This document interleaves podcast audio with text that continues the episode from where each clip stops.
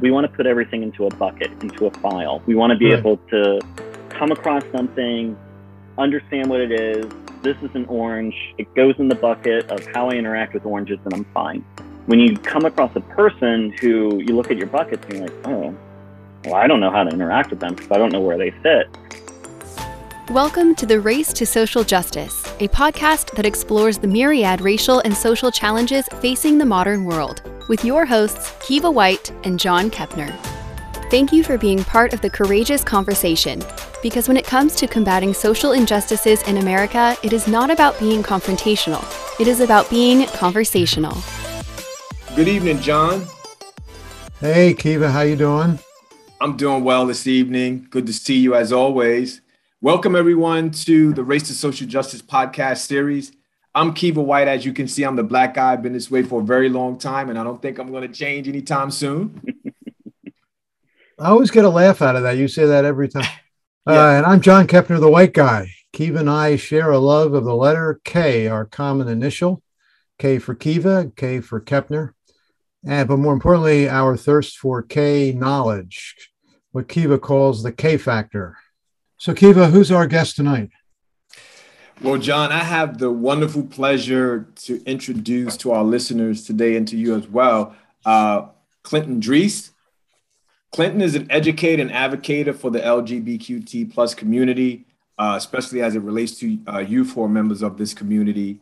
Uh, he is uh, Clinton is one of our senior training consultants at VIP Community Services and conducts uh, professional development training sessions for our clients in the school setting, in healthcare arena, nonprofit social service agencies, and really focusing on best practice models for engaging uh, staff and service recipients who identify as LGBTQT. So, welcome, Clinton. Um, I met Clinton several years ago uh, while conducting a presentation for Big Brothers and Big Sisters uh, of Philadelphia, and his passion really resonated towards racial justice. That was evident um, during our post training uh, conversation. You know, John, like just like you and me, our relationship has evolved over the years, and similar to that, uh, uh, Clinton and I have remained friends ever since our initial encounter, which was about three years ago. And I often call upon him when I stump, uh, uh, find myself stumped around how to address gender uh, and sexuality specific issues. Um, an example, Clinton provided consultation surrounding the appropriate use of language uh, to utilize on a DEI survey project that I was working on to make sure that we're gathering the right information from those participants. So, Clinton, it's, it's good to see you. It's good to have you on the show. Thank you so much for uh, your willingness to join us today. Absolutely. Happy to be here. Um, a little familiar with what y'all have been doing and think that it's great and wanted to support if I could. Awesome. Awesome. Thank you so much. And so, you know, this is a conversation and, uh, you know, we're gonna, we're gonna, you know, learn from you and our, uh, and our listeners will learn from you as well. And please feel free to ask us questions because that's what conversations is, is reciprocal in terms of, uh, you know, this, this dialogue that we're going to jump into. So let's just jump right in. Um, so I recall a, a, while ago, you know, in our initial discussions uh, around your lived experiences as a gay white male. Can you share a little bit about how, you know, your social identities influence whether you experience oppression or privilege in our society? What has it been like for you um, as a member of the LGBTQT community? And am I saying that? Am I got? Do I have the letters correct? Because you know I, yeah, I always you, mix that up. I always you have, you have all the letters up. in there. Yeah. Oh, good. Okay, I just wanted yeah, to make sure. Okay, good. Go. Um, so, uh, so that's always uh, an interesting question because I find myself sort of on the fence. On one hand, um, I am white and male, um, which is not a surprise to most of us in this country, affords me certain privileges. Um, and then on the on the other side of the balancing act is um, being a sexual minority, identify as gay and or queer. We'll talk a little bit about um, language there in a minute. Um, but and then also being somebody who is uh, neurodivergent. I'm not sure if you're familiar um, with that terminology. Examples of people who are not. It's a umbrella term.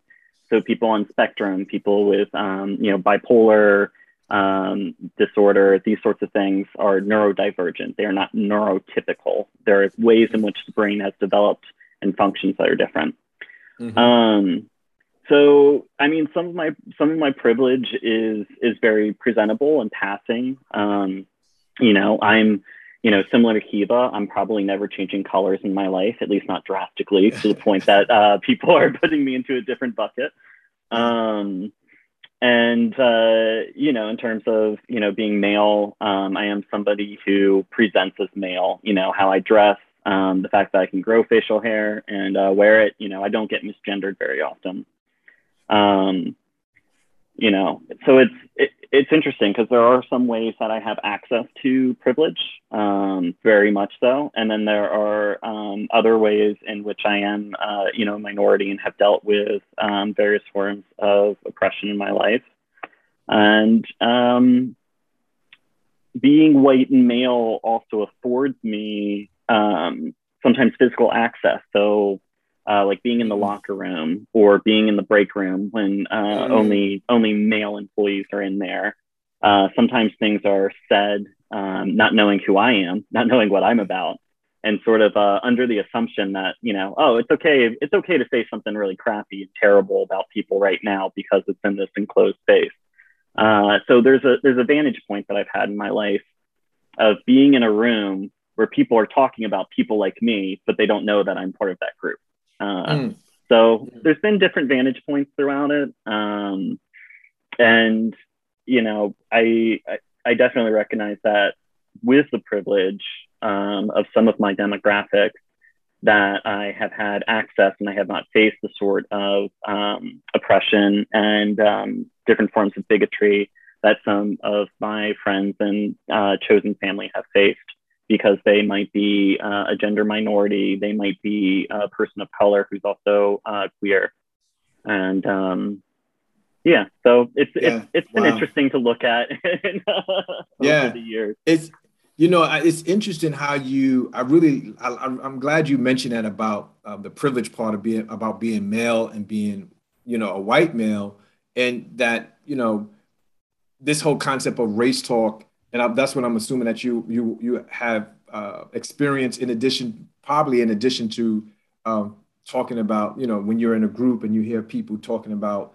um, people who are gay, and in, in, in, in that you have the vantage point of actually folks not recognizing that you're gay. So I wanted to talk about like what does how what does what does and I'm not trying to be disparaging or anything, but what does gay look like? Like what because like you like you said you you they don't they don't know you're gay. So how would you how would you how would you recognize that? Because i have had several encounters where i just misgendered someone because i just really didn't know. I didn't know. Mm-hmm. and you know for example i would see somebody and i would I, you know they look they are look male gendered. And then i would say you know sir or, or have a good day um, have a good day sir. And then i would get this backlash for doing that. So mm-hmm. what does how two part question. What does that look like? What does it look like? And then how would if somebody, uh, what advice would you give to avoid misgendering someone? Um. So my answer, my my answer is in three parts. nice. Um, the first one is um, and and something that I think is going to be really important for uh, the audience yeah. Uh, we say the we say the LGBTQ community, um, but it's not it's not a singular community, and this yeah. is an oversight for various um, minorities in our society, whether they are sexual, gender, um, ethnic, national, uh, or racial. Yeah. yeah. So similarly, you know, uh, Kiva can't speak for all Black people, all people yeah. of color. Um, That's right. We we we know that, and that would be a, that would be a uh, at least for me, I would feel that that would be terribly insulting if I went to Kiva and I said, "Hey, explain explain this thing that I don't understand," um, with authority across the board. So mm. we are we're not one singular community, and we are certainly not homogenous. Um, we are many communities. We are spread across many communities um, that outside of our um, sexual and gender demographics. And, you know, the question of what gay looks like, um, Kiva, I don't know if you remember during that training, what got us talking was you had asked a question about uh, stereotypes. Yep. And my response was, uh, you know, what's an example of, you know, people using stereotypes? And I chimed in, oh, gaydar. This is not a term that Kiva had heard before. Um, gaydar, yeah, yeah. But the idea that gaydar, gay radar, that you can that you can tell somebody is gay. Um, I will tell you flat out, you cannot. Um, there, there's correlations that you may see in different uh, kinds of body language. Um, there's a great documentary, I think, on Hulu, Do I Sound Gay? Um, so the language that you use, the tone that you use. Um, I'm using my natural speaking voice right now, but if I found myself in a situation where I didn't feel safe or that was homophobic, if I need to, I can drop my voice a good bit, you know, make sure mm. that my mm. wrists are really locked in, no limp wrist over here. Mm. You know, there, are, there are ways wow. that I can pass mm. um, and sort of protect myself in those situations. Um, I have met individuals who are uh, CEOs, professional athletes, um, to hairdressers and um, you know uh, full-time drag performers. The there's no one sort of term for what gay looks like. Um, and you know, even going, uh, you know, traveling in uh, Europe and Eastern Asia for work, traveling throughout the U.S. in my journeys, it is it's really wide and broad. So that's that's one thing that I always want people to be cognizant of. Like, it, it's not something that I'm going to say, oh, stop right there because you can't use the word community. Um, but we are far more diverse and complex. Um, mm. So, what does gay look like? It looks like it looks like everything, you know. If yeah. uh, you know, I don't know, you know, other than the fact that John referenced his partner and I think he used female pronouns, you know, I don't know if, if John, you yeah. know, was. I, I've met yeah. your partner, um, and I, uh, who was lovely, Kiva um, you know, but from looks, anybody, any one of us could be, you know. No, it's, it's interesting. Yeah. You you you use the word partner. Partner, I was, yeah. I was mm-hmm. uh, talking to someone the other day that I was just meeting, and he mentioned his partner, and I automatically assumed right away that he was gay.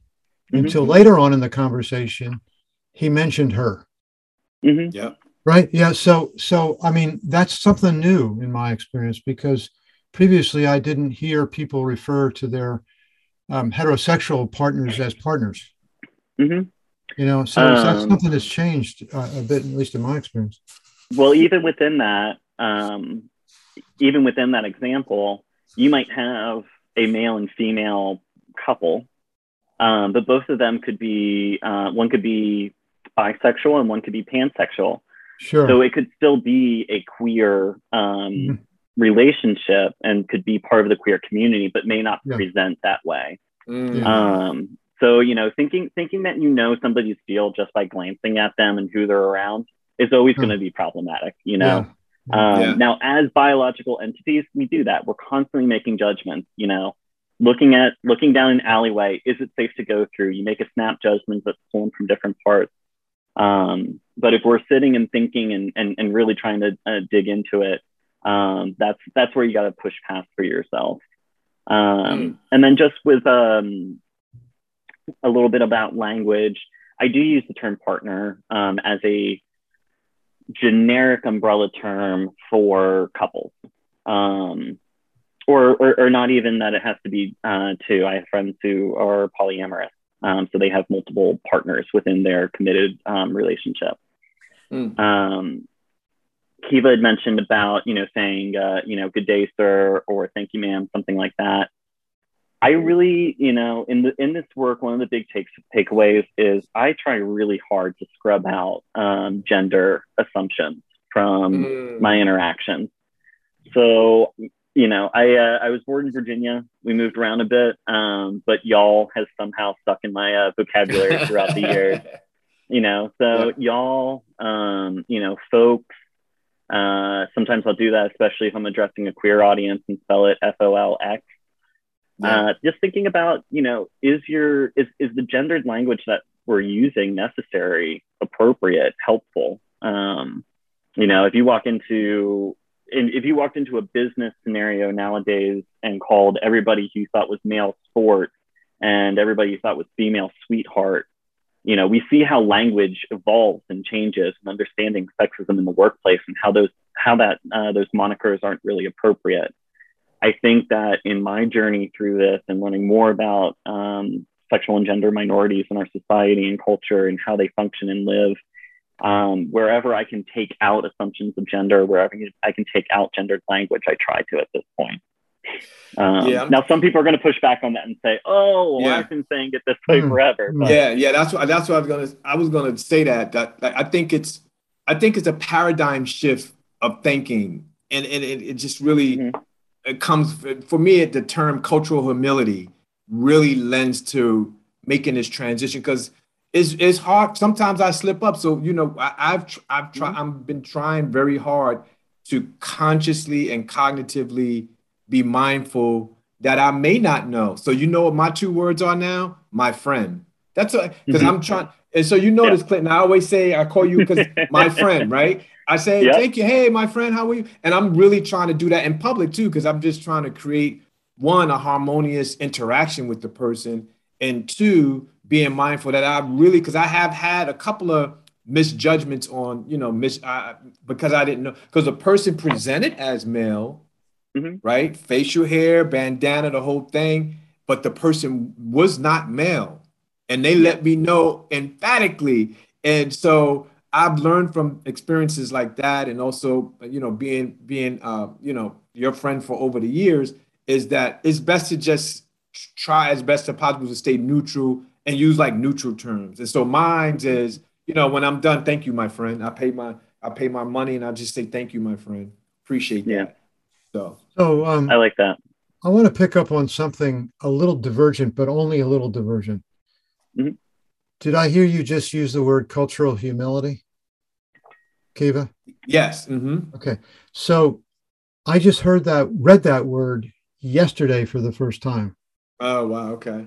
And it was in the context of working with a um, diversity officer at a university that I'm involved with, who was helping me with a, a um, grant that I'm working on. And she sent me back some revisions to, to the, the grant. And she used the word cultural humility. And I, I had to look it up Mm-hmm. Many of our listeners may not know what that is. So could you just take a second and talk about that? And then we'll get back to, to Clinton. I just think it's a good learning opportunity. Yeah, I think I think uh, uh, I mean there's all kinds of definitions out there to to describe what cultural humility is, but my basic definition is really the humble willingness to learn and acknowledge and to engage with difference.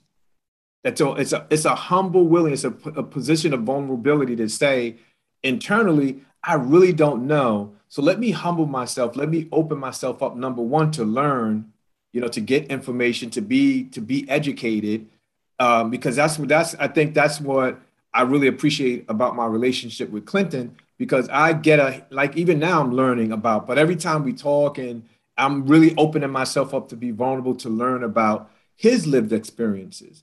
And so that's I think cultural humility is when you're when you want to learn something about a different culture that's not that of yours you need to humble yourself and it needs to be an authentic willingness to drop all that you know and all the social narratives that you have heard in society about whatever the group may be. It may be about african americans. It may be about um, you know the latino or latino or hispanic population. My wife always gets miss my wife's from guatemala but everybody automatically assumes that she's mexican and so that's a social that's a that's an erroneous uh, social narrative or stereotype and so we know what the social mm-hmm. narrative is today about mexicans unfortunately because of the last admit so i don't want her to be um, you know facing any discrimination from what's been said unfortunately but that's what ho- cultural humility is it's really asking questions engaging with people in an authentic way with the end product of learning something new about a culture that you okay. really don't know about hmm.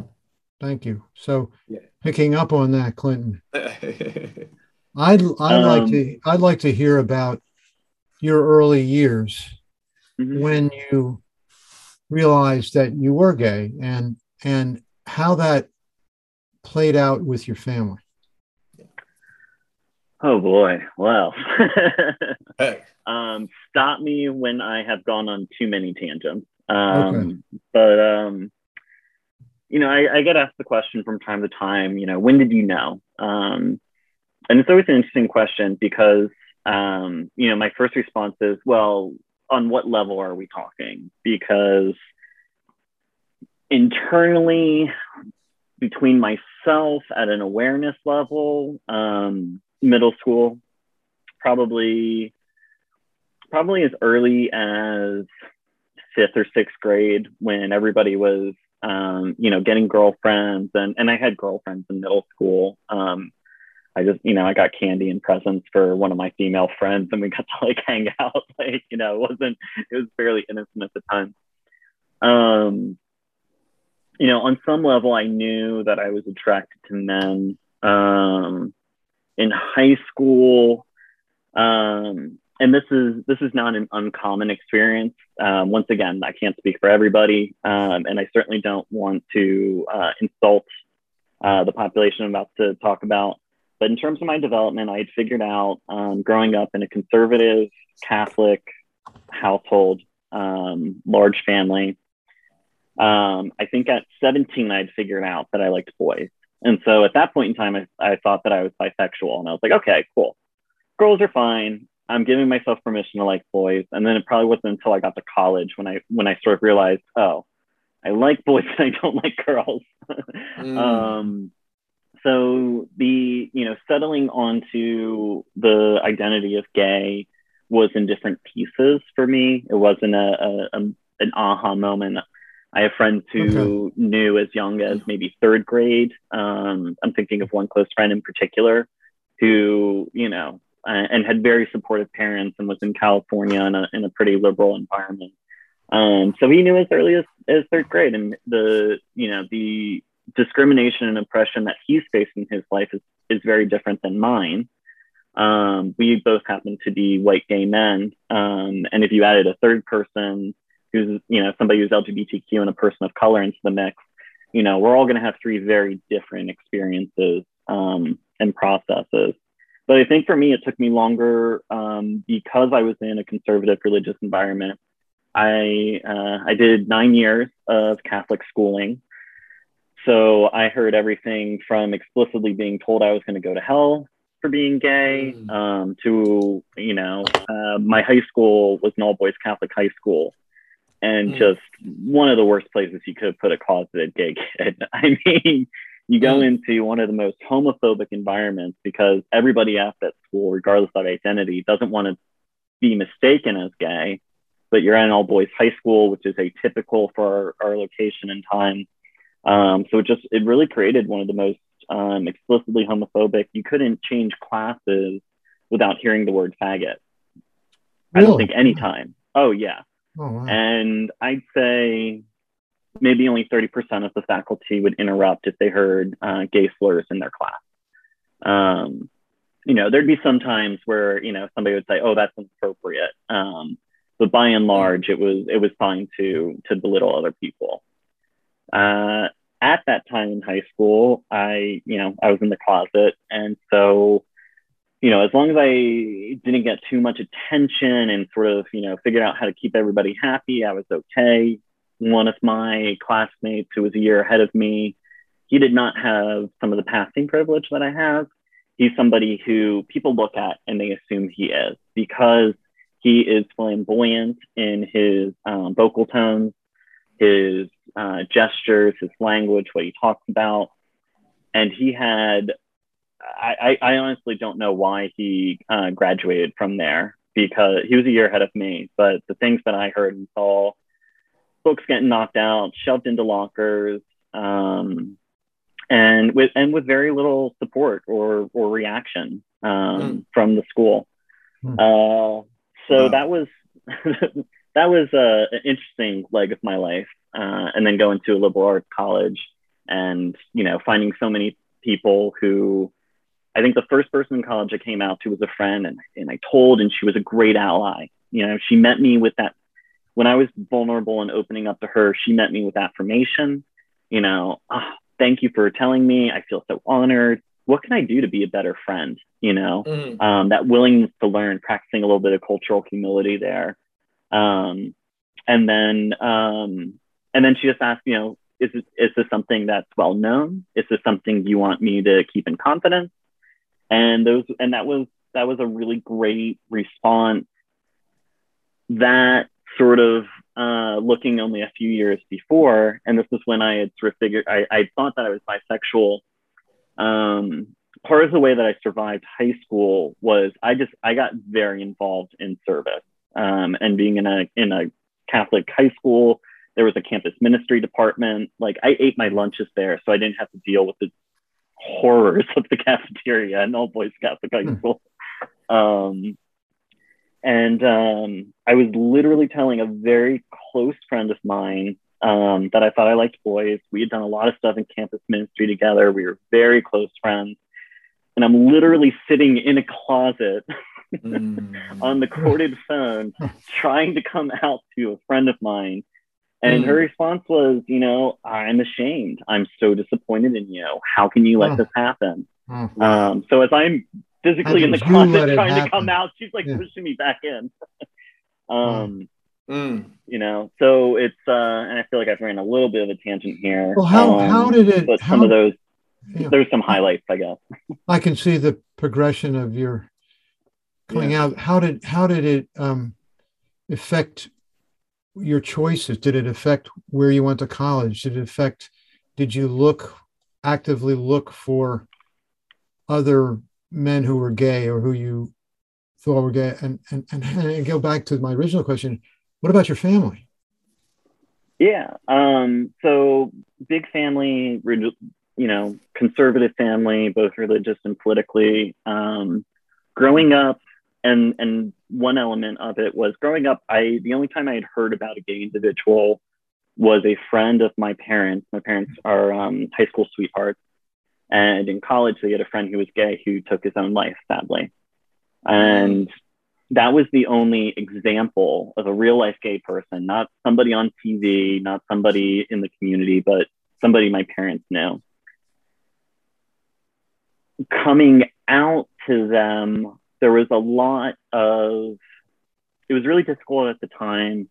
Communication was really challenging. Um, I didn't have the language that I have developed over the years.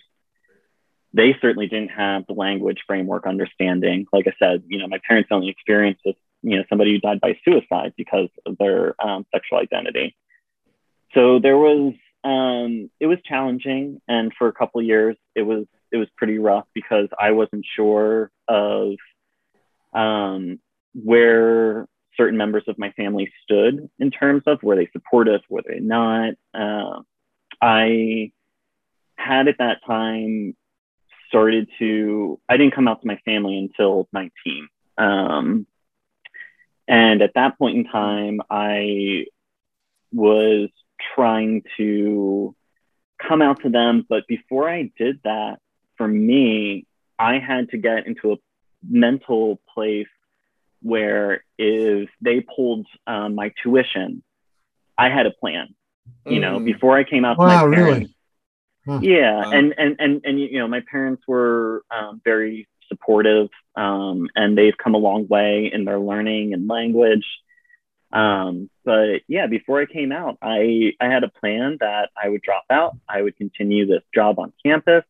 I would move into this housing. I would go to this community satellite school for a couple of years and then get back in and graduate um, from my alma mater. That is a reality for a lot of individuals. And when you look at some of the research around it, um, you know, percentage of the population that's LGBTQ um, is challenging. How you measure something that people may not know about themselves is challenging. Um, but I usually say 10% of the population is LGBTQ. Um, when you look at the population rates for homeless youth, 40% of homeless youth are LGBTQ.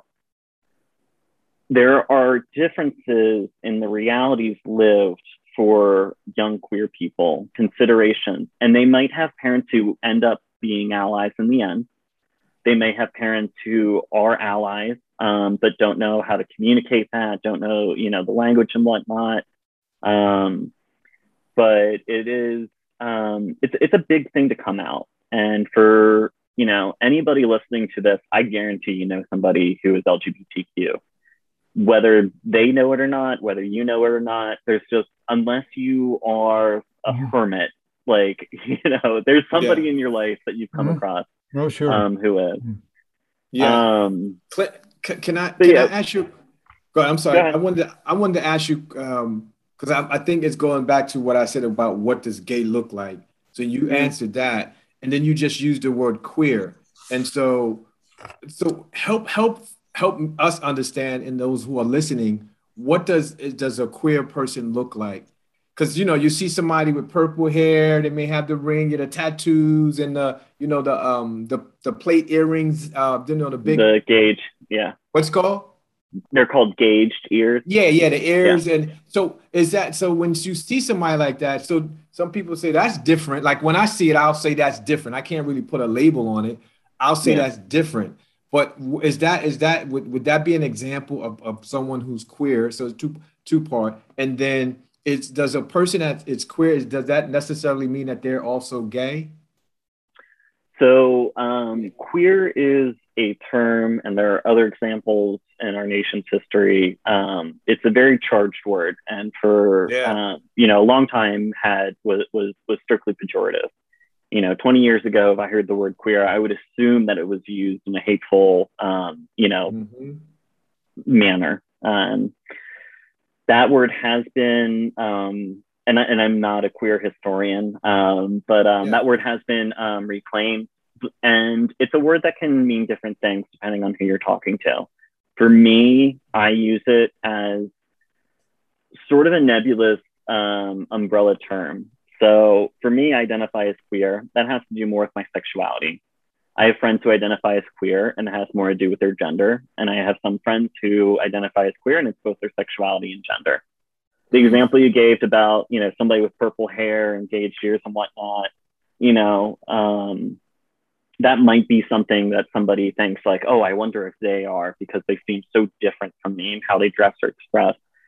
But you really can't tell based on that, you know. Right. They could be walking side by side, somebody in a three-piece suit, um, you know, and that person is, uh, you know, straight as an arrow, which I don't even really know what that phrase Right. means, but right um, and the other person could be, you know, in a long-term committed um, gay relationship.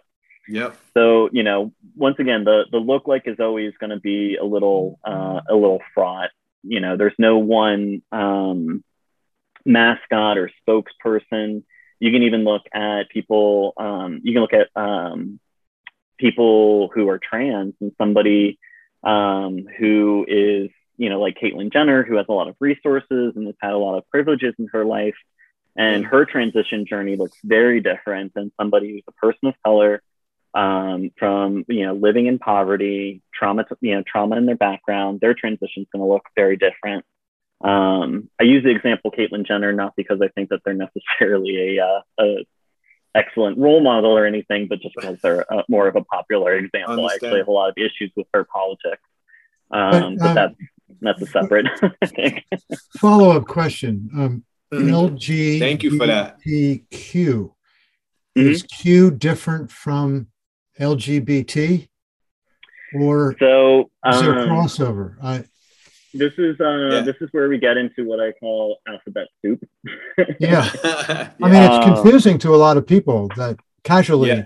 Uh, yeah, and it uh, it goes back to the way that our brains work. Um, we want to put everything into a bucket, into a file. We want to be Right. able to come across something, understand what it is. This is an orange. It goes in the bucket of how I interact with oranges, and I'm fine. When you come across a person who you look at your buckets and you're like, oh, well, I don't know how to interact with them because I don't know where they fit, um, is where you see a lot of people uh, stumbling over stuff. But LGBT, so you could say LGBT, you could say LGBTQ, you could say LGBTQIA, GNC. There's lots of letters that can go into it, but at its whole, it's really an umbrella term for sexual and gender minorities in our society. Um, for those, for people who may not be familiar, L is for lesbians, G, gay, B, bisexual, T, trans. LGBT has been uh, around for a long time. Uh, I like using LGBTQ plus. Uh, queer is another. Um, I, you know, I've talked a bit, little bit about that word. I was gonna ask And then plus is because there's there, there's other identities out there. Yeah. There's um, there's the the queertionary, which is a dictionary of queer terms that has you know, printed out. I think it's like a an 18 page document. What's it called? And the quotient. it's like a di- Queertionary? dictionary. Versionary. yeah, It's a dic. Okay. Oh wow. Okay.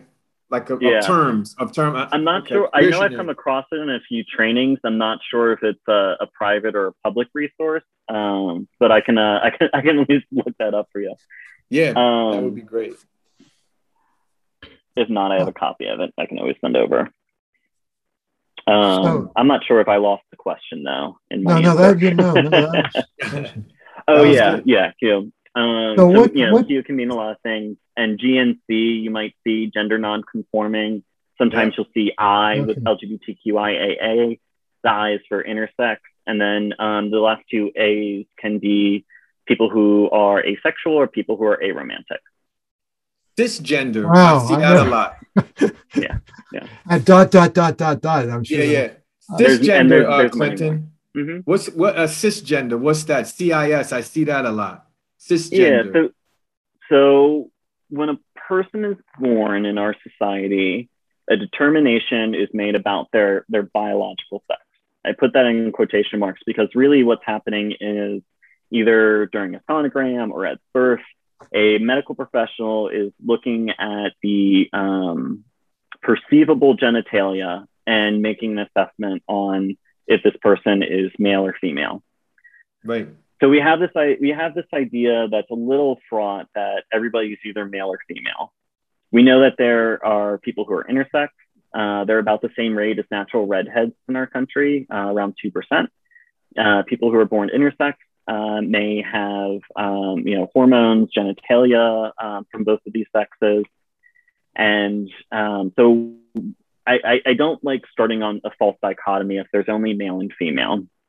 Um, past that, um, so that that um, sex and then presumed gender identity, I see a penis, so you must be a boy, and you will, you know, you will be uh, masculine in your gender and how you express your gender to the world around you, how you talk, how you act, the activities you do, what you wear. Um, cisgender means uh, it's the Latin, I think it's a Latin prefix meaning the same. And so cisgender just means the determination that was made in the delivery room um, or wherever you were uh, brought into this world. Um, and that determination was made lines up and is the same as how you identify in terms of your gender now. So I was born a boy. I was born and somebody said I was a boy. Um, and that has not been an issue for me. I am Oh, cisgender. My, my gender identity has been the same. The opposite of that would then be transgender, trans for tr- uh, change. And um, I forget if that's Greek or Latin, but uh, transgender just means that the what somebody thought you were in terms of your gender identity, um, that has your gender identity over time has changed from what was originally dictated to you. Okay, that was helpful because I see a lot of people say I'm a white female who identifies as cisgender. But what you Mhm. just described is if you say you're a white female, that is does it shouldn't it end there? Why does it have to be a follow up who identifies as cis? That's where the confusing part for me comes sometimes. I'm, white, I'm a be- white female who identify as cisgender. Yeah, um, because it could be a white transgender individual. Um, Yeah. so I, I think when people Oh, use okay. cisgender, Yeah. a lot of times people are, um, I think, in an attempt, or at least hopefully an attempt for cultural humility, humility people are recognizing their privilege. So Mm, you know, okay. if you have somebody say, you know, you know, I'm cisgender, and um, you know, I usually that's that's probably going to tie back into some way uh, of their privilege. That is not necessarily if you met, um, you know, somebody like Laverne Cox, who is, um, you know, a very famous uh, trans woman of color. If you saw her strutting down the street, you wouldn't know who she is. If you met her and started talking about things, you wouldn't know what her backstory is. But Yeah. there are ways in which that she has faced privilege, uh, or that she, uh, well, she has some passing privilege um, Mhm. currently, but there are ways in which that you know you may not think that looking at her and her gender identity that that is a source of you know discrimination or problems for her. Mm. John, you know who Laverne Cox is? Yeah, I think I do. Yeah. I know you, RuPaul. You, I, I, I call it like the modern day RuPaul for me. Yeah. Yeah. think about her. yeah.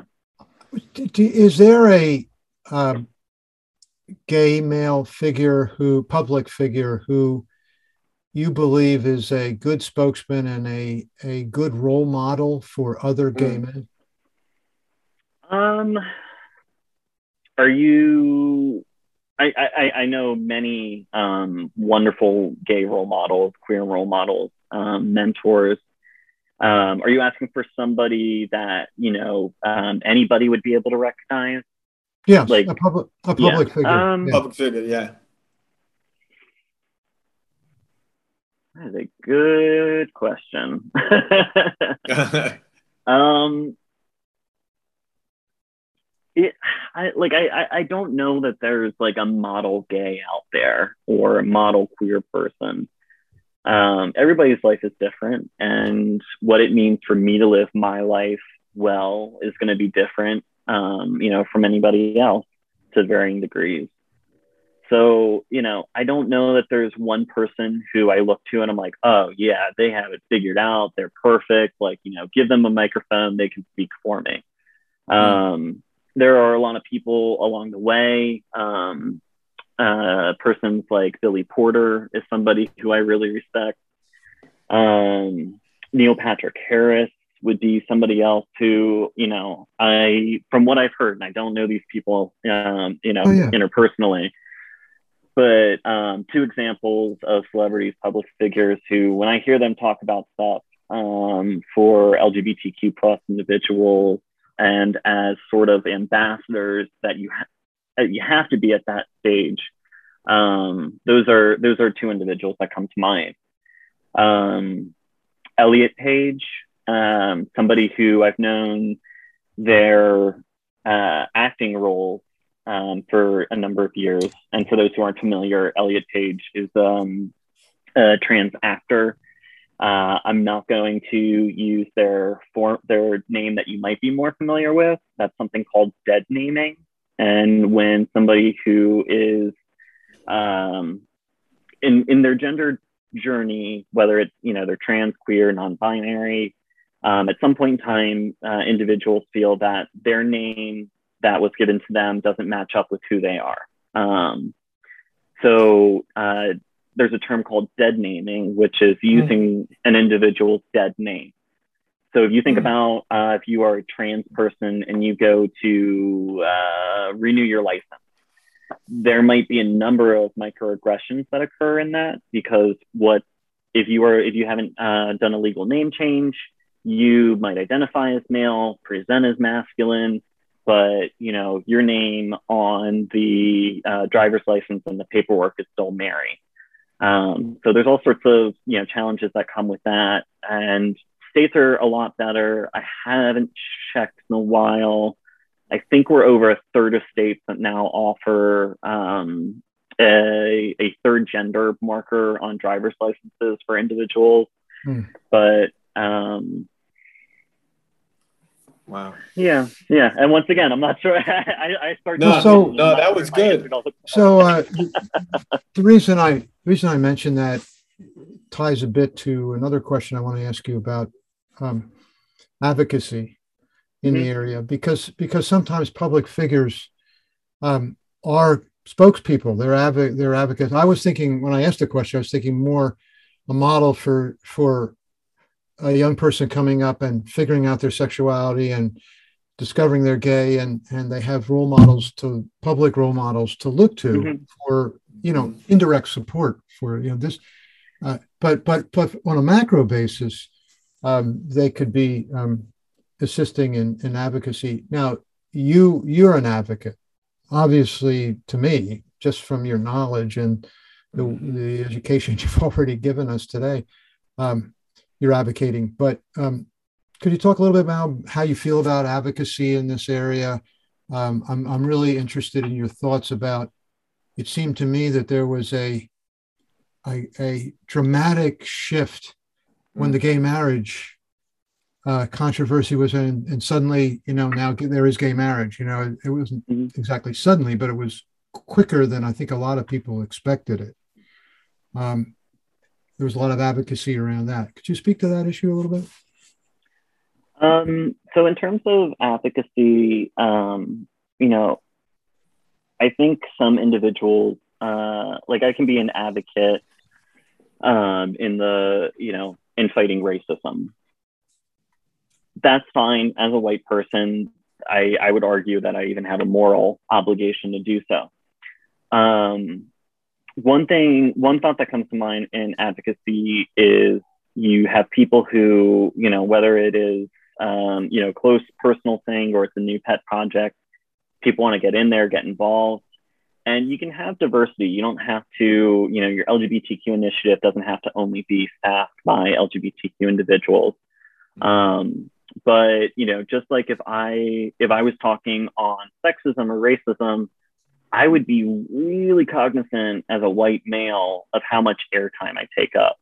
You know, mm. if I'm asked to, so there's times, actually, I think Kiva just asked me a question for training. And I was like, you know what? I could do that training, you know, and I could do a good job with it. But I think a trans person is just going to have a, a, a, a, tighter insight, a deeper understanding and the issue is really um, the the ask behind the training was really about trans bullying, and I just felt like you know that really feels like something that one of my trans colleagues who do, does training should speak to, as opposed to um, speaking for them in that mm. in that mm. respect. Um, you know, I can talk about racism, um, but if it's just a bunch of white people in the room talking about racism, are we solving anything? Um, are we are we doing anything? Mm. Are we engaging? Mm. There, there's sometimes where that is the right call because we got to do our work and we don't want to put that onerous on others.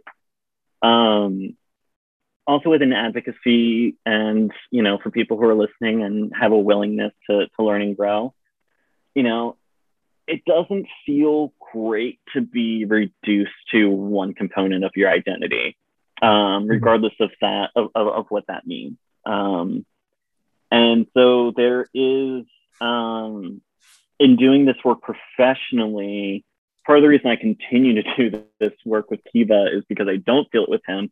But I've had other um, contexts where I felt incredibly tokenized, where, um, oh, you know, like, and I and, and I certainly hope that it wasn't the case, but what it felt like to me was just like, oh, the gay guy will take care of that, you know. Yeah. Mm-hmm. Um, so in in advocacy, um, you know, being careful, you know, not to speak for, um, being cognizant of airways and letting people who um, have experienced it firsthand share their stories, and then you know, tokenizing. Um, you know, I don't want anybody walking away from this uh, conversation thinking that um, I have all the answers. I I, I cannot speak for um, I, I can barely even speak for gay men at this point, you know, let alone um, the the varying levels of uh, diversity and intersectionality when we start looking at individuals under this umbrella term. Um, and I had another thought. It'll come back to me in a minute. Um, but it, it, it's a great question around advocacy. It is it's so important and critical to do the work, but you really have to practice cultural humility. Um, you know, I might travel to a foreign country and I might want to maybe get a job there and support, you know, their economy in a way. Um, but I have to do that in recognizing and understanding that, you know, I'm, I'm coming into a foreign context. There are other people who have, you know, done this work who have systems of meaning behind what they do. Um, and so, you know, I, I think anybody who is speaking on behalf of the LGBTQ community has to be very careful and cognizant of um, who they are and how they relate to that umbrella term. Mm-hmm. Yeah. Wow. I, I think I, I think um, what you shared earlier about parenting, and you know, you I wanted to go back to that for one second because mm-hmm. you said your parents. It took a while for. I'm paraphrasing. You said it took a while for your parents to come to terms with who you are and where you are in life. And I want I wanted to know did you did you have like uh, what what advice or what would you suggest to parents who might have just been informed like tonight you there's there's there's somebody coming out tonight on this very day and telling their parents um, you know that they're gay or that they're you know bisexual or that they're queer that they they want to you know change their sex or they want to go you know transgender like and it's happening at this very moment and you get that call as an advocate, what would what advice would you what would you give to that parent? First, first and most important is that is an incredibly vulnerable act to come out to a parent. And I have friends who have come out to uh, one one of my friends. Um, I shouldn't laugh because most of the story is actually quite sad. Um, but at 45, came out to his 70 year old mother um, who would only live another year, um, if I remember the timeline correctly. Um, regardless of when it when it's happening, whether they're small, big, old, coming out is a vulnerable experience, especially for coming out to somebody like a parent where there is such a big power differential. If you are a um, teacher and you have a student coming out to you, that's a really big deal because you're a teacher and you have a lot more power and authority within the mm. scholastic context than the student does. So first is to just recognize it's a big deal. Um, and I I'm a big fan of I, you know I don't want to make things too complicated, so um, I always go for uh, offer a nice sandwich. You start with something nice, the bread, Kiva, thank you so much for for trusting me, feeling like you talk to me. I'm I'm really honored and floored that you opened up to me about that. Thank you so much. Mm-hmm. The meat of that can be whatever it needs to be. So for some parents, it may be, I don't understand any of this. I need a crash course, you know. Um, it might happen because somebody's coming out mm-hmm. because the the child uh, has just had their heart broken. Um, they might be coming out to you because they're being bullied. So the meat may be very different. You need to respond to that uh, appropriately. Um, but making sure that you end that conversation as well with another nice thing. Um, you know, hey, once again, I just want you to know I understand this is important. Um, I'm gonna I'm gonna take my cues from you. You're in charge. I, I will not talk about this until you know you say it's okay to. Um, you know some figure out some way to you know start with affirmation and support and end with affirmation and support um, mm-hmm. because the the stuff in the middle is important but it is the first thing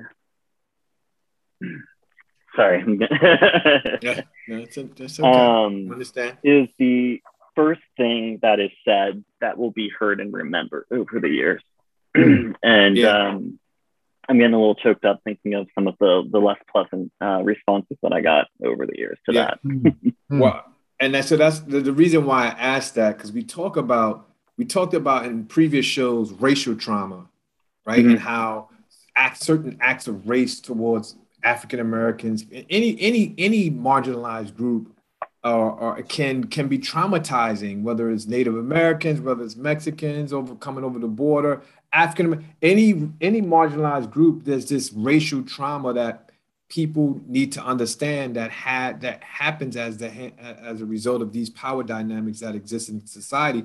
And and I can see you getting choked up uh, in, in this conversation because I would only imagine that you're reflecting back to a situation where you felt uh, kind of disenfranchised internally, and I, I, I kind of I, I call that silent trauma and I think the silence of trauma, like enduring it, for somebody to hold on to something that they really need to share, but they're afraid to say something about it because they're afraid of the response that they will get. I can only imagine the internal sh- struggle, so to speak, that that must that must feel like. I you know I can only empathize with that just from my own experience with racial profiling. When I grew up in New York City as a 17 year old, I still can recall some of those you know, not so good encounters. I even have a, a scar over, I think it's this eye, um, from when I was backhanded from a police officer for just running around in a school uh, on Columbus Day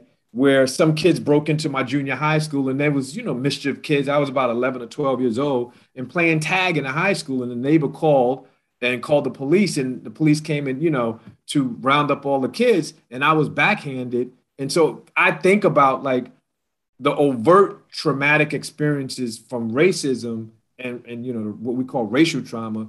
But I wanted to I wanted to see what you share a little bit about you know if you're okay with that, like the silent trauma what I call the silent trauma phenomenon, or the you know that piece that I can only imagine you holding, you know, people holding something in that they really need to share, but I don't want to share because I'm afraid of what the response is going to be.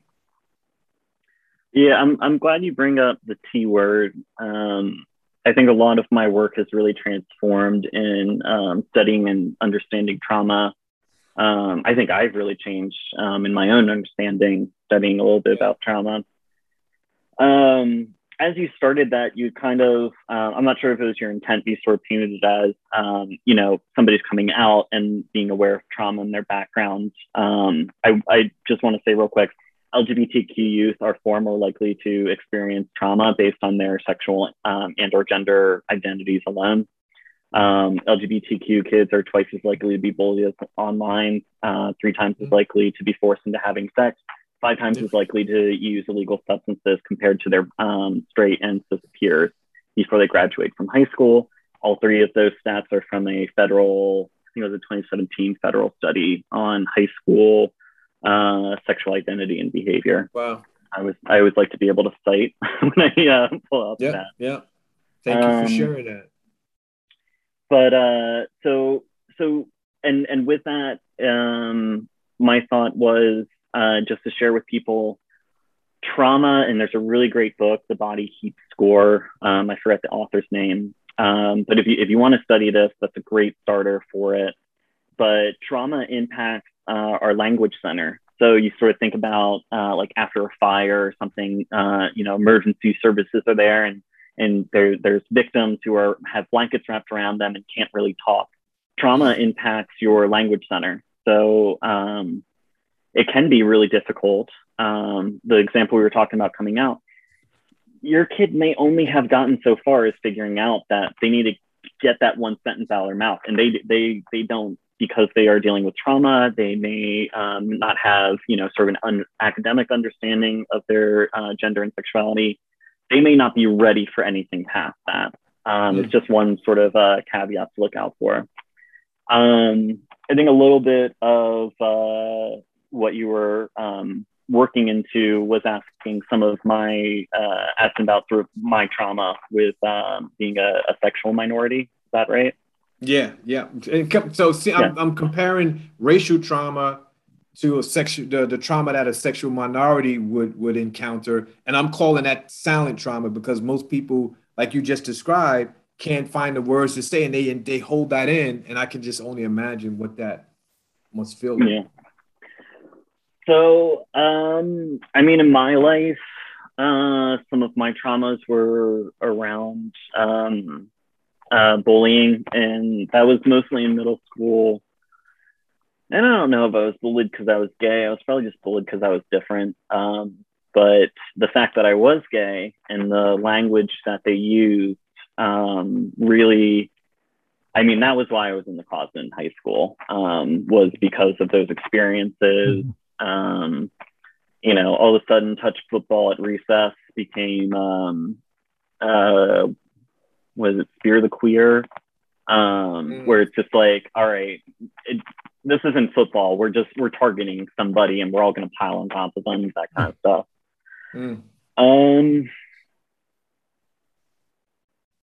I'll share I'll share an example. I'm not it, it actually wasn't traumatic, but I think for um, it's an example of something people experience. Um, I have a lot of friends who have had issues, even living in Philadelphia, um, where we have a lot more LGBTQ services. Part of the mayor's office is dedicated. There's the um, LGBT affairs for the city of Philadelphia. We have resources, per- personnel um, assigned to protect us. um, I've had a number of friends who just walking through the neighborhood, meeting friends for a drink, going out to dinner, have had um, anything from slurs thrown out at them to uh, one of my friends was hit over the back of the head with a, um, a beer bottle um, that was thrown out of a, a, moving car with some ugly language um, that came with it. I had an experience a couple of years ago. Um, I am in a LGBTQ sports league and play. Uh, I think I was, I was playing kickball at the time. And you know, I go, I bike down, and it's a gay sports league, so there are some short shorts um, there's a lot of very fit individuals who are spending a lot of their time in the gym working through their own traumas. Mm-hmm. Um, but I'm just walking up my bike and about to head over. Truck rolls through, windows down, and I hear faggot screamed out. It was it was at me. So, you know, what do I do? I look up, I I see the guy, he's alone. I don't see a weapon. There's 200 very fit men behind me who, you know, if I call it, you know, if I if I yell, you know, um, you know, and it was a really weird moment because um, while at a different point in time in my life that would have been a traumatic experience for me, living, you know, being in a city, having queer community, having queer friends, um, it was something that would have been really uh, triggering at another time in my life. But at that point in time in my life, I'm like, oh, okay, some bigot, I'm good, you know, and you mm-hmm. learn how to sort of walk away from it. Mm-hmm. Mm-hmm. Um, those are some, you know, examples that people might think of. Um, you know, yeah. I still to this day, you know, I love my boyfriend. He's a wonderful, wonderful man. Um, walking in our neighborhood, I'm still, I, I am not comfortable holding hands with my boyfriend mm. because mm. it goes from us being yeah. Just two guys walking down the street to feeling like, oh crap, am I going to, is this simple act of affection going to invite some nonsense that I don't want to deal with while wow. we're walking to get a coffee or whatnot. In the neighborhood. I feel differently about that. Um, but living in South Philly, who, you know, anybody who knows me knows that I'm gay. This is not, this is not a secret. You know, Kiva always starts with, I'm the black guy. Um, like I'm the gay guy, you know, like that is who I am. Um, there are ways, um, I think, uh, something that John had said earlier was how, how this impacted, you know, things like colleges, family or jobs. Um, it didn't change. I, I, talked a little bit about the family stuff, and it didn't change what college I went to because I was already uh, well on my way there when I had this figured out. Uh, but my first two jobs, I came out during the job interview. Um, mm. The first one was um, an AmeriCorps program. It was run by nuns, and they are some of the most dedicated, wonderful Christians that I've ever met.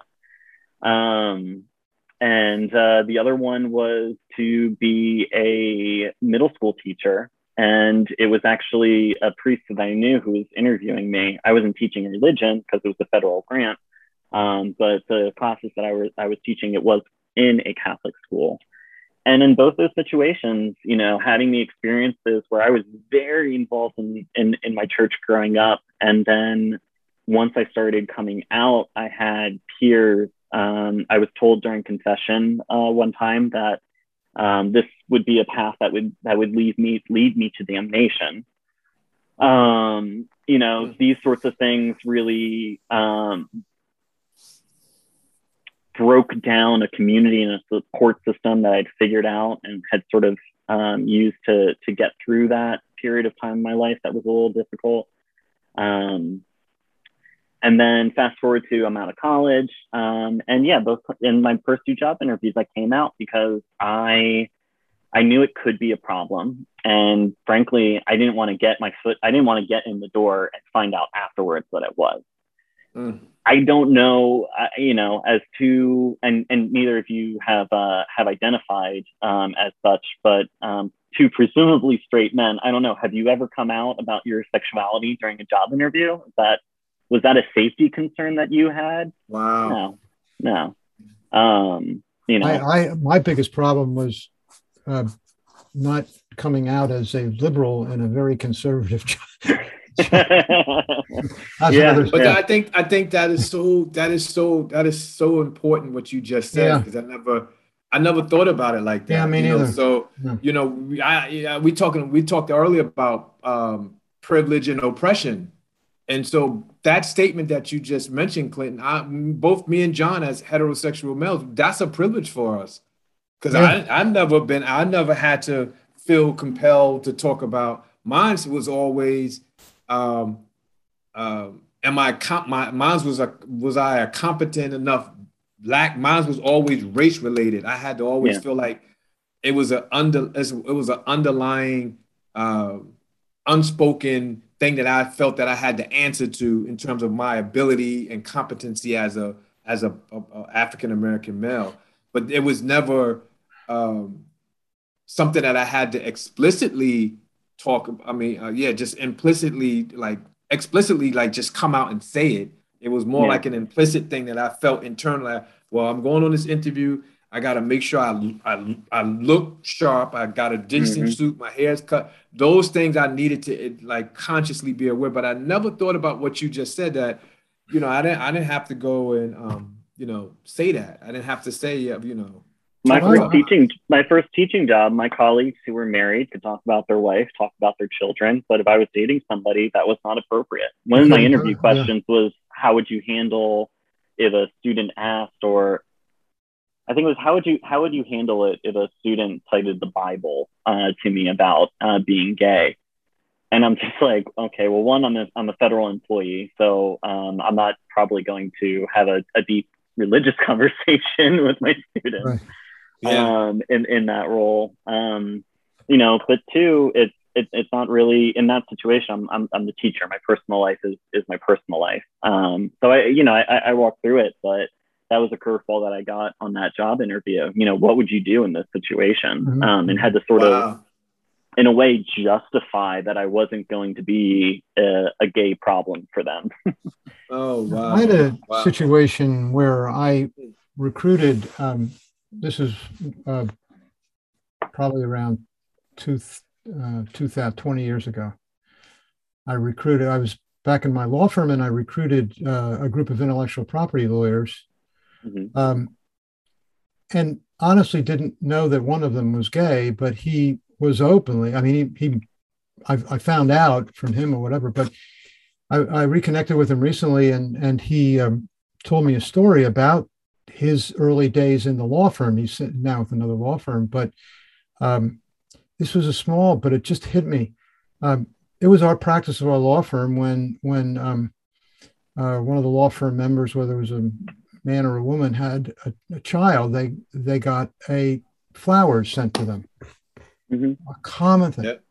whether the child was born naturally or adopted Mhm. and he had he and his partner they're still partners today um, adopted a boy who's now a, grown, a young man Yeah. and he was totally ignored Yeah. Yeah. Just totally ignored it didn't count Yeah. because it, you know, it became it was open you know the whole rest of the, firm- the management of the firm whoever was in charge of that ignore and Yeah. those those you know what what what struck me about your story there um Clinton was was the um the courage that you need to build up. I mean the the fact that you um you, you analyzed it you felt you needed to disclose that you were gay in a job interview setting which which we wouldn't have to do took some courage.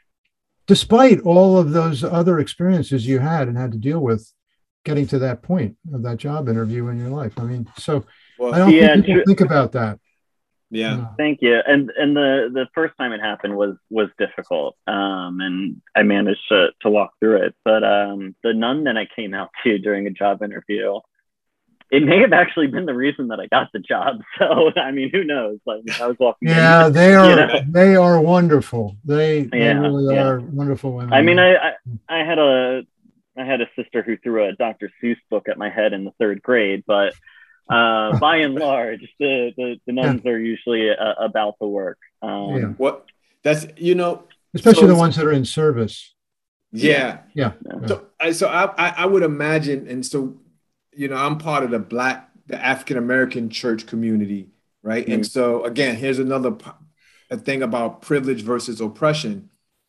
In in most African American churches, there's a there's this double burden of you know you're you're if you're African American male and you're gay, that typically is is is shunned upon in certain Yeah. church community. And I know in, in the in the African American community, in, in not all churches. So, and again, I'm not speaking for all churches. I just know the churches that I have attended, it was it was kind of like that's that's not a you know uh, using using certain con- condemning scriptures in the Bible to to to um, kind of profess why this is not the you know this is not what God wants for you and and so it's interesting to hear you know just the different you know from a nun versus maybe a pastor in the African American community how those viewpoints are looked at as it relates to what we're talking about tonight. Um, I think there is a there's a book out by Kimmel and Ferber that I, I use in um, the course I teach at Rutgers. It is called Privilege. And in that book, they coined this term the double burden effect. And basically, what that means is when you look at race, when you look at any other the social identities, it's just that. Like, so for example, um, you have two, two, two males that profess as gay. And, and but it's, it's, it's there's an even uh, viewpoint on society until you add the race component. And yeah. Clinton, you just helped us help to clarify that. You said as a white male, you are afforded certain privileges. As a white gay male, you're afforded certain privileges. But in, in the African American community, uh, African American male is there's a double burden effect on that particular person, African American and Latino males, because of their their so their male and their um, their sexuality. But the moment that you add race on top of that, the race component yeah. creates a double burden in society. Do you agree with that point? Oh, absolutely. Um, and I think whether or not I agree with it is a moot yeah. point. I, I, I, think it is um, ob- objectively true. true yeah, um, yeah, that's a good, good, good. good some good. people may not be familiar uh, with the work of Kimberlé Crenshaw, um, yep. but she is the activist and lawyer who I believe is credited with coining, coining the term intersectionality. Yes, um, so just what Kiva was talking about, um, and you can you can look up uh, her stuff. You know, look up Kimberlé Crenshaw and intersectionality on YouTube, and you can get a good primer. Um, but yeah, absolutely, the things that I face as a white cisgender uh, gay male are going to be very different than somebody who is a person of color, gender queer, um, queer sexuality, um, and I forget what the other demographic I was comparing, but uh, uh of course those are going to be different things. Of course those are going to be um, are, are going to come because really it's the it's the intersecting, it's the overlapping, um, that doubling effect uh, of bigotry, mm. and um, you know whether it is and there are different um, in my training I talking about oppression, a lot of people have thoughts and feelings about, you know, what is oppression? What is an oppression? It's a very charged word. Um, but it breaks down oppression into four levels um, interpersonal, institutional, organizational, ide- ideological, and then yeah. the last one and the and the worst form um, is uh, internalized. So mm-hmm. you know, mm-hmm. this is not you know, every couple of years, there's some, you know, notoriously homophobic politician, pastor, whatever, who is caught in a motel room with a young boy, you know. Yeah. Some of some of the most outspoken bigots um, are doing that, just like my high school, where you know everybody's you know using the word you know using the word faggot and you know trying to prove how straight they are. Um, you know, some of the worst bigots uh, are that way and are so energized that way because they are hiding. They don't know who they are. Um, mm. You know, it's that it's that internal stuff. Internal. But wow. um, well, well, but yeah, no, I, I, I it, it, it's absolutely true. So the things that um, you know, and even a gay black man versus um, a gay um, Mexican man face are going to be are going to be different um, because of the ways in which prejudice exists against um, black versus um, and I'm using and I'm using black, but we know that not every yeah, every person tone. of color mm-hmm. that we say is black is black. Um, but even uh, even under uh, minorities within persons of color, um, you see how these effects can um, be greater than the sum of their parts. You see that also in a lot of Latino Latinx communities because the Roman Catholic Church is such a prevalent religious mm. um, force and authority. Mm. Um, you get a lot of, um, you know, I have friends from um, Honduras um, who mm. they it was not an option to live there as a gay male. They had to get out, and they knew that from very early on. and the hmm. two uh, friends that I'm thinking of were fortunate enough to do that. Um, but we know there's a lot of issues with uh, and Im- immigrating into this country, um, yeah. and so that is not something that's available for everybody. it's it's our standard last question. What didn't we ask that we should have that you think is really important for this in this context of courageous conversations? Yeah. When it comes to learning, I am not a fan of shouldn't and couldn't. Mm. Because learning is a process. We are all different learners. We're coming from different places. Um, you know, one caveat that I'm going to give is for people who are like, oh, this is really interesting. Don't don't immediately run out and start peppering your your one gay friend with 30 million questions and expecting them to, to do this you know mm. um, i as an individual have opted into this work i have opted into this specific conversation um, but there have been years of therapy and work that have gone into it to to mm-hmm. make me be able to talk about um, this kind of stuff. Oh, yeah, interesting. Um, you know, just be cognizant that you know not everybody is in a place to do this. So asking people, hey, would you mind having a conversation? Um, I'm feeling like I, I, I don't know anything about gay people, um, and I'd like to learn. Um, I'm always going to encourage people. There's so many resources out there, yeah. Um, and whether you are a parent um, looking for resources and understanding. There's great organizations like PFLAG, um, where you don't have to go to a meeting. You can just download some of the, um, you know, the online materials that are going to give you a framework, give you language to start understanding what's going on with your child. Um, there are uh, things like the Trevor Project. Um, if you have a uh, LGBTQ plus youth in crisis, um, there's a lot of different hotlines, suicide lines, uh, crisis prevention lines you can call. Uh, I like Trevor because I typically any any resource I give out, I usually do a test run on, and uh, the two time the two test runs we did with Trevor, just beginning to end, was was phenomenal and was the kind of um, resource that I would want for for me as a kid um, or for any queer youth out there but yeah, you know, is there a question you didn't, you guys didn't ask? Um, no, there's there, there's no right or wrong way to go about this work. You have to start from where you are. Uh, learning is messy, and maybe you don't want to, you know, make that mess with somebody who hasn't uh, sort of signed yeah. up to do so. But you know, it's it, you got to continue learning. You know, it's not one community, it's not one answer. If you really want to be an ally, if you really want to support, you have to continue to learn and grow. Um, you know, I've been to a number of trainings and I've read you know, a handful of books on on racism and different uh, context to it, theories behind it, and whatnot. Um, but you know, until I am a black person or a person of color who is directly experiencing racism, um, I'm never I'm never going to know what that what that is.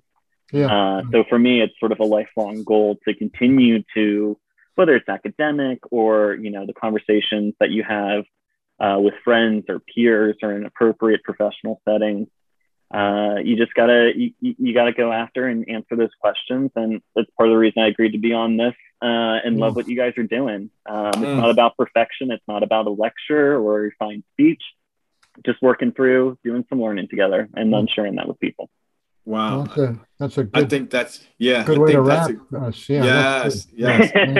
yeah, we learned a lot tonight. I really appreciate you adding your insight, your perspective, your lived experiences, Clinton. Um, your your knowledge around this, the research that you know. I know you're you're very thorough when it comes to subject matter in general, and so I think uh, I know our listeners and those who are watching got a lot out of tonight's uh, courageous conversation. Uh, and so I, I want to just thank you for you know being a willing participant in this in this uh, journey because it is a race. We're all running, and we, some of us are running, some of us are jogging, some of us are walking. but the whole idea is how much closer can we get to a, a harmonious and a, a peaceful society? It's just step by step, learning, learning, learning, learning, vulnerability, opening yourself up to new ideas, and, and just um, embracing and a difference. So I thank you, my friend. I appreciate you, my thank. You, my friend. Very well. It, yes. It's nice to see you because with the yeah. pandemic, yeah. I think it's been it's like been a while since we've been to face to face. Yes, you know? yes, yes. We got a lot of work to do. Some uh, some good things are coming down the pike, and we definitely uh, will be in touch. So thank you so much, Clinton. We really appreciate you. And thanks Absolutely. to our thanks to our listeners, and uh, we look forward to bringing another in our courageous conversations to all of you out there. Good night. Thank you so much, everybody. Good night.